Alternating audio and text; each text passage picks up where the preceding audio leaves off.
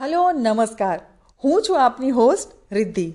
Welcome to સંવાદ Gujarati stories અને આજનો એપિસોડ ખૂબ જ રસપ્રદ અને એક્સાઇટિંગ રહેવાનો છે, કારણ કે આજે આપણી સાથે જોડાઈ રહ્યા છે નિકુંજ વસોયા. જી હા ધ યુટ્યુબ સેન્સેશન જેમણે ગુજરાતી વાનગીઓને પોતાના વિડીયોઝ દ્વારા આખી દુનિયામાં ઓળખ અપાવી છે. અને એ પણ એમના આગવા અંદાજમાં. તો ખૂબ ખૂબ સ્વાગત છે નિકુંજભાઈ આપનું સંવાદ પોડકાસ્ટમાં hello thank you so much તમારો ખૂબ ખૂબ આભાર કે તમે મને ઇન્વાઇટ કર્યો મારી વાત લોકો સુધી પહોંચાડવા માટે. Two things change my life a food and the camera Nikunjbhai આ પોસ્ટ હતી તમારી ઇન્સ્ટાગ્રામ ઉપર અને ખરેખર શું જર્ની રહી છે તમારી?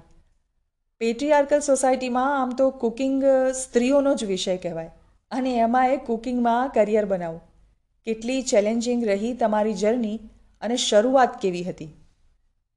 શરૂઆતમાં ખરેખર આમ ડિફિકલ્ટ ટાઈમ હતો, પણ મેન્ટલી હું સ્ટ્રોંગ હોવાના કારણે મારા માટે કંઈ ડિફિકલ્ટ નહોતો, પણ જે સિચ્યુએશન ફેસ કરવી પડતી એ થોડી ઓડ હતી. પણ હું હંમેશા એક્સેપ્ટ કરીને હાલવાવાળો માણસ છું. એટલે મને ખબર હતી કે સોસાયટી જે પણ કહેશે એ મારે એક્સેપ્ટ કરવાનું જ છે. અને એનાથી મને કાંઈ ફરક નહીં પડે. તો જ્યારે મેં બે હજાર તેરમાં હું સીએસ ફાઇનલમાં હતો ત્યારે મેં ડિસિઝન લીધું કે મારે હવે સ્ટડી મારું કમ્પ્લીટ નથી કરવું. પણ મારું જે મેન ગોલ કે મારું ડ્રીમ છે કે મારો ખુદનો કુકિંગ શો કરવો એમાં મહેનત કરી અને એમાં જમ્પ લાવું. ઓકે આમ તો આઈડિયા ટીવી કુકિંગ શો નો હતો. પણ આપણે ખબર જ છે કે એટલું ઇઝીલી પોસિબલ નથી. તો ત્યારે મને થોડું ઘણું યુટ્યુબ વિશે જાણવા મળ્યું. એટલે મેં ડિરેક્ટલી એમાં જમ્પ લાવવાનું નક્કી કર્યું. અને નિકુંજભાઈ આટલી સરસ ડિશિસ તમે બનાવો છો. તો કુકિંગ માટે તમારી ઇન્સ્પિરેશન કોણ છે? કુકિંગ માટે ઇન્સ્પિરેશન કહી શકો કે મારા ગુરુ કહી શકો એ મારા મધર છે. એનું કારણ એ છે કે આજે હું વર્ષોથી આ તેમને કિચનમાં હેલ્પ કરાવું છું. પહેલે બી કરતો અત્યારે બી કરાવું છું. અને એ જ મારા લાઈફનો ટર્નિંગ પોઈન્ટ છે. મેં કુકિંગ ચાલુ કર્યું, એને અંદાજે આજે અઢાર વર્ષ પૂરા થઈ ગયા છે. તો એ જ મારા માટે એક મોટી અચીવમેન્ટ છે, કારણ કે આટલા વર્ષનો એક્સપિરિયન્સ છે એ જ મને બીજા લોકો કરતા આગળ રાખે છે અને કંઈક અલગ બનાવે છે. અત્યારે તો એક્સેપ્ટન્સ આવી ગઈ છે, નિકુંજભાઈ. પણ જ્યારે તમે શરૂઆત કરી હશે ને, ત્યારે તો ટિપિકલ કિચન શોઝનો જમાનો હતો. ફેન્સી ક્રોકરીમાં પીરસાતી ડિશિસ અને એવા શોનું ચલણ હતું. ત્યારે ફાર્મ કુકિંગ આ કોન્સેપ્ટ જ નવો હતો. ત્યારે કંઈક નવું કરવા માટે ખૂબ જ ગટ્સ જોઈએ. તો આ કોન્ફિડન્સ એ બધું ક્યાંથી આવ્યું? બસ, મને બીજી કઈ ખબર નહોતી, પણ મારે એક જ ધ્યેય હતો કે મારે શો કરવો છે. કોઈ પણ કાળે એમ કે ગમે તે એના માટે કરવું પડે. ગમે તેટલી મહેનત કરવી પડે, ગમે તેટલું સ્ટ્રગલ કરવું પડે. હાલાકી મારી પાસે એટલા બજેટ બી નહોતું. તેમ છતાં બી મેં દસ હજાર રૂપિયા અમારા સગા ફુવા છે, તેની પાસેથી લીધા રસિકભાઈ સાવલિયા પાસેથી અને મારો પહેલો જે કુકિંગ શો છે એના માટે મેં સાત હજાર રૂપિયાનો કેમેરો લીધો પંદરસો રૂપિયાનું ટ્રેપોડ લીધું અને બાકીના રૂપિયા છે, ઈચ્છાના ખર્ચ માટે રાખીને એમ કરીને મારા શોની શરૂ અને બીજી વાત એક નિકુંજભાઈ કે જ્યારે સોશિયલ મીડિયા પર હોઈએ ને, ત્યારે હેટ કોમેન્ટ્સ અને નેગેટિવ કોમેન્ટ્સનો સામનો કરવો પડે છે. અને એમાંય તમારા કેટલાક ઇંગ્લિશ વીડિયો હતા, જેમાં ખૂબ હેટ કોમેન્ટ્સ હોય છે કે ઇંગ્લિશ આવડતું નથી, તો કેમ બોલો છો? તો આવી બધી નેગેટિવ કોમેન્ટ્સની વચ્ચે તમે તમારું મોટિવેશન કેવી રીતે જાળવી રાખો છો? મારો ધ્યેય એક જ હતો અને આજે ઘણા લોકો મને પૂછતા હોય છે, ખાસ કરીને યંગસ્ટર ત્યારે દી હું આ કહેતો, અત્યારે દી આ કહેતો ને, મારી મેન્ટાલિટી બી છે કે જે લોકો હેટ કરે છે કોમેન્ટ અથવા તો જેને મારો શો નથી ગમતો. જી. મારે એનાથી કાંઈ મતલબ નથી કારણ કે એ લોકો મારું ઘર નથી ચલાવી દેવાના. આ એક ફેક્ટ વસ્તુ છે. હું. એ વસ્તુને સ્વીકારીને આલું છું. અને હું એ પંચાણું કે નેવું લોકો પાછળ જોઉં છું એના પાછળ મહેનત કરું છું કે જેને મારો શો ગમે છે. એવા પાંચ ટકા લોકો ને મારે ધ્યાનમાં બી નથી લેવાના અને મને કઈ ફરક બી નથી પડતો એનાથી. તો એ આ વસ્તુ ખાસ હું માઇન્ડમાં રાખીને હાલું છું. અને બીજું કે નિકુંજભાઈ, જે યંગસ્ટર છે, ખાસ કરીને તો જે યુટ્યુબ અને સોશિયલ મીડિયા પર એમનું કરિયર બનાવવા માગે છે, એમને તમારી શું સલાહ છે? કારણ કે સોશિયલ મીડિયામાં રાતોરાત તો સ્ટાર નથી જ બનાતું અને વળતર પણ રાતોરાત નથી મળતું. ઘણી લાંબી પ્રોસેસ છે અને એ પ્રોસેસમાંથી તમે પસાર થયા છો એટલે મને એવું લાગે છે કે તમારાથી વધારે સારો જવાબ આનો બીજું કોઈ નહીં આપી શકે. તો યંગસ્ટર માટે તમારો શું મેસેજ છે? એને ખાસ મારે એ કહેવું છે કે કોઈ પણ વસ્તુનું હંમેશા લાંબુ પ્લાનિંગ હોવું જોઈએ. જી. આપણી સ્ટુપિડિટી અત્યારે એટલી વધી ગઈ છે ખાસ કરીને યંગસ્ટરની તમે જો હું તમને હમણાં બે એક્ઝામ્પલ આપું ફેક્ટ સાથે કે તમે કહેશો કે ના એ ખરેખર એ વસ્તુ વિચારવા જેવી છે. ફોર એક્ઝામ્પલ કે તમે એક માણસ તરીકે ગર્લ હોય કે બોય હોય એ એના એજ્યુકેશન પાછળ એના લાઈફના પચીસથી ત્રીસ વર્ષ આપી દે છે. કેટલા વર્ષ આપી દે છે ને? ફેક્ટ છે ને? હા હા બિલકુલ બિલકુલ. અને ને એવા બધા અભ્યાસો એમાં તો મતલબ ત્રીસ વર્ષ બત્રીસ વર્ષ સુધી વહી જાય બરોબર છે? સુપર સ્પેશિયાલિસ્ટ કરે તો હા બિલકુલ. તો હવે તમને બીજી વસ્તુ સાથે હું કનેક્ટ કરાવું. કે તમે એમાં એટલા વર્ષ દઈ શકો છો ત્યારે તમે થોડીક વસ્તુને કેપેબલ થાવ છો. જી. તો તમારે સામે બીજી એક એવી વસ્તુ છે કે જે તમારે બે પાંચ મહિના કે એકાદા વર્ષમાં જોઈ છે કઈ રીતે પોસિબલ થશે? મને કહો જરા. સવાલ નથી સાચી વાત છે. એટલીસ્ટ એના માટે એના માટે બે વર્ષનું તો પ્લાનિંગ રાખો. હું તો બે વર્ષનું બી નથી રાખતો હું એને સ્ટુપિડિટી કહીશ. હકીકતે મારો પહેલો ગોલ હતો દસ વર્ષનો. અને અને મેં આઠ વર્ષમાં અચીવ કર્યો. મારા માટે સારું કહેવાય ડેડલાઇન પેલા થઈ ગયો. કે જે મારો ગોલ હતો કે ઇન્ડિયાનું સૌથી મોટામાં મોટું ફૂડ નેટવર્ક બનાવવું. અને ઇન્ડિયામાંથી as a food network represent કરવું તો કોઈ વસ્તુ એમનામ નથી થતી. મને દોઢ વર્ષ સુધી એક રૂપિયાની આવક નથી થઈ. દોઢ વર્ષ સુધી? હા આ દોઢ વર્ષ સુધી એક રૂપિયાની આવક નહીં. અને એપીસીએસ સીએસ ફાઇનલ છોડવું અને એ લેવલે તમે જ્યારે ગામડામાંથી પહોંચો છો ત્યારે ખાસ લોકોને બહુ જ ઉમેદ હોય છે. એટલે ઘણું બધું સાંભળવાનું થાય ઘણા બધા લોકો બોલતા હોય. પણ હકીકત એને હસતા મોઢે ફેસ કરવાનું. જે લોકો રિયાલિટી ફેસ કરશે એ જલ્દીથી આગળ વધશે. અને હું તો સામાન્ય શબ્દોમાં જેને કહીશ કે સ્વીકારીને ચાલતા શીખો. જ્યારે તમે સ્વીકારીને ચાલતા શીખશો ને ત્યારે તમારી લાઈફ બહુ ઇઝી બની જશે. મને ઇંગ્લિશ નથી આવડતું સ્વીકારી લીધું. મારી પાસે પૈસા નથી સ્વીકાર લીધું. મારો લુક સારો નથી સ્વીકાર લીધું. મારું પ્રેઝન્ટેશન સારું નથી સ્વીકાર લીધું. પણ હું મારું કામ નહીં છોડું. પણ પ્રેઝન્ટેશનમાં તો નિકુંજભાઈ તમારું આગળની સ્ટાઇલ છે. મતલબ એવું લાગે કે હવે હવે હવે થયું ને એ તો કોઈ શરૂઆતમાં કોઈ પણ પરફેક્ટ ના હોય ને. એ તો હવે થયું છે. એ તો ઓવર ધ ટાઈમ ઇમ્પ્રુવ થયું છે કારણ કે મારે આ પ્રોફેશનલ ફિલ્ડમાં આજે મને આઠ વર્ષ થઈ ગયા. જી જી જી. તો એ એ એનો જ કમાલ છે અને મારી મહેનતનો કમાલ છે કે મેં સતત રિસર્ચ કર્યું સતત ડેવલપમેન્ટ કર્યું ફર્ધર ઇનોવેશન કર્યું ટૂંકમાં. તો એ બધી વસ્તુ ભેગું મળીને કરે છે એમનામ કંઈ નથી થઈ જતું અને નિકુંજભાઈ બીજું કે હવે તો આટલા બધા ફેમસ છો સોશિયલ મીડિયા પર મીડિયા પર ટેલિવિઝનમાં અને અલગ અલગ પ્લેટફોર્મ પર અમે તમને જોઈએ છે તો તમારા ફેન્સ પણ તમને મળવા આવતા હશે કેટલાક વિઝિટર્સ આવતા હશે આપના ખીજડીયા ગામમાં. તો કામ અને આ બધી વાતોને કઈ રીતે મેનેજ કરો છો?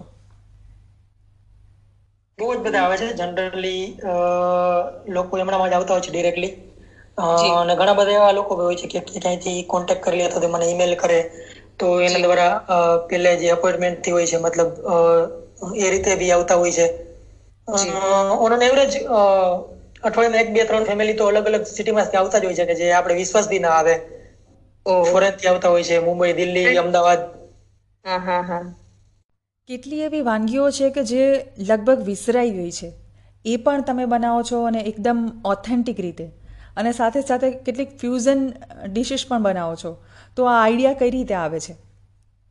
ખાસ કરીને હું છે ને જો ફૂડમાં એવું છે હકીકતે કે કોઈ લોકો છે ને આપણે ગુજરાતમાંથી તો ખાસ કોઈ નથી એવું કે જે આપણા ફૂડને મોડર્ન બનાવે મોડિફાઈ કરે કોઈનું ધ્યાન જ નથી એ તરફ. હકીકતે ફોરેનનું ફૂડ ટકી રહ્યું એનું કારણ જ છે કે લોકોની રેસીપી છે ને ટાઈમ ટુ ટાઈમ મોડિફાઈડ થયેલી છે. તો અત્યારે બસ ગુજરાતમાંથી હું એ જ કામ કરી રહ્યો છું કે હું આપણું જે દેશી ફૂડ છે ને કંઈક મોડર્ન ટ્વિસ્ટ આપીશ. અને જે દેશી રેસીપી સામે એ બી ઉતારીશ અને કંઈક મારું નવું બી લઈ આવીશ. તો એવી રીતે હું બધા વ્યુઅર્સનો ઇન્ટરેસ્ટ ખેંચીશ. પણ મારો મેન ધ્યેય તો એ જ રહેશે કે આપણી જે દેશી વાનગી છે, એ તો રહેવી જ જોઈએ એમ ફોરએવર પણ સાથે બીજી વસ્તુ સાથે એને કમ્બાઈન કરી અથવા તો એને ટ્વિસ્ટ કરી અને થોડી મોડિફાઈ કરી મોડર્ન કરી અને લોકો સુધી રજૂ કરીએ તો અત્યારના યંગસ્ટર બી છે એ બી સ્વીકારી શકે. ખાસ કરીને મારું, તમે મોટામાં મોટું એક્ઝામ્પલ કહી શકો કે જેનાથી મને ગર્વ થાય. જી તો એ હતી આપણી ખીચડી. ખીચડી. હેલ્થ હા એકદમ હેલ્થ અને ન્યુટ્રિશનથી ભરપૂર વઘારેલી ખીચડી જે હોય છે ઓછા મસાલા ઓછા તેલમાં બનેલી માખણમાં બનેલી. તો એ ખાસ આજના બાળકોને નથી ખાવી બરોબર છે? પણ મેં એ ખીચડીને સિઝલર ખીચડી બનાવી દીધી. જેથી કરીને ઘણી બધી મોમ્સ નો મને કોલ્સ ને મેસેજ આવ્યા એને બહુ સારું લાગ્યું કે નિકુંજભાઈ તમે જે આ સ્ટેપ કર્યું એનાથી અમારા બાળકો છે ખીચડી ખાવા માંડ્યા. તો એનાથી મારા માટે એનાથી મોટી મારા માટે ગર્વની વાત હોય જ ન શકે.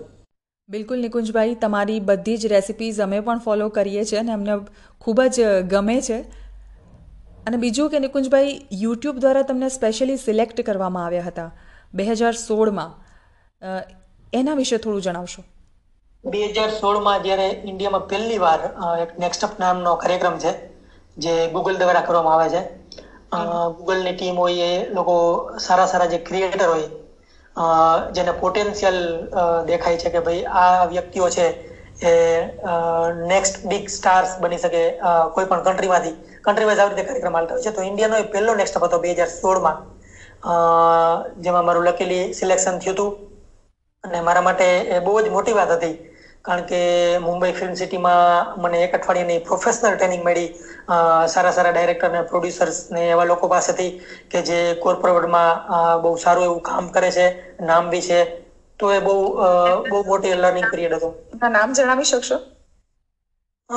સોરી એના નામ તો હું અત્યારે નહીં જણાવી શકું પણ એ લોકો એવા હતા કે નોર્મલી જે એનું વર્ક છે એ ટીવીમાં આવતું જ હોય છે ઓન રેગ્યુલર બેઝિસ ઓકે એટલા એટલા એક્સપિરિયન્સ લોકો હતા અને ખાસ એમના પાસેથી બહુ જ શીખવા મળ્યું.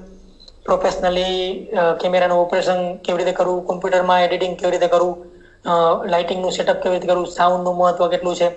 અને ત્યાર પછી મારા લાઈફમાં બહુ મતલબ ડ્રામેટિક ચેન્જ આવ્યો છે. આમ તો કોઈ પણ સ્ત્રીને એની ઉંમર અને પુરુષને એનો પગાર ન જ પૂછવો જોઈએ. પણ જે લોકો અને ખાસ કરીને તો યંગસ્ટર્સ પોતાનું ટેલેન્ટ હોવા છતાં ડાઉટફુલ રહેતા હોય છે. કારણ કે જ્યાં સુધી સિક્યોર બિઝનેસ કે સિક્યોર જોબ મળતી હોય ત્યાં સુધી આવા ચેલેન્જિંગ કરિયર એક્સેપ્ટ કરતાં થોડું ખચકાટ અનુભવતા હોય છે. તો એના માટે તમે શું કહેશો? કારણ કે જે રીતે તમારી ઇન્કમ છે અને તમારી, તમે કહો છો કે તમારી નીચે આટલા માણસો પણ કામ કરે છે, તો એના વિશે કંઈ કોમેન્ટ હવે ઇન્કમ તો નહીં કહું પણ હું અમે અત્યારે ખાલી કેટલું વર્ક કરી છે ને એ કહી દઉં એટલે બધા લોકોને સમજાઈ જશે. બસ એ એ જ- ઇનફ છે. કારણ કે ઇન્કમથી કહેવાથી મને કઈ ફરક નહીં પડે એનાથી હું એવું માનું છું કે નેગેટિવ મોટિવેશન મળે છે લોકોને.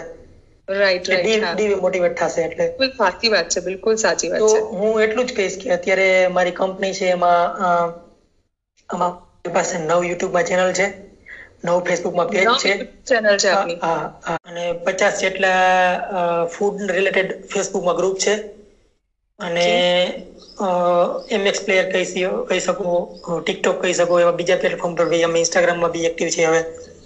એવા બધા પ્લેટફોર્મ ઉપર થઈને અમારી પાસે ઓવરઓલ આઈ થિંક પાંચ છ મિલિયન જેવા ફોલોવર અને સબસ્ક્રાઈબર છે. અને મંથલી એક કરોડથી પણ વધારે વ્યુઅર્સ છે. મંથલી એક કરોડથી વધારે વ્યુઅર્સ અને ખાસ વાત એ છે કે અત્યારે અમારી કંપનીમાં મારો જે મેં તમને કીધું કે મેન ગોલ હતો કે ઇન્ડિયાનું એક સારામાં સારું ફૂડ નેટવર્ક બનવું. ઇન્ડિયાનું તમામ ફૂડ છે ને રિપ્રેઝેન્ટ કરવાનો મારો ગોલ છે.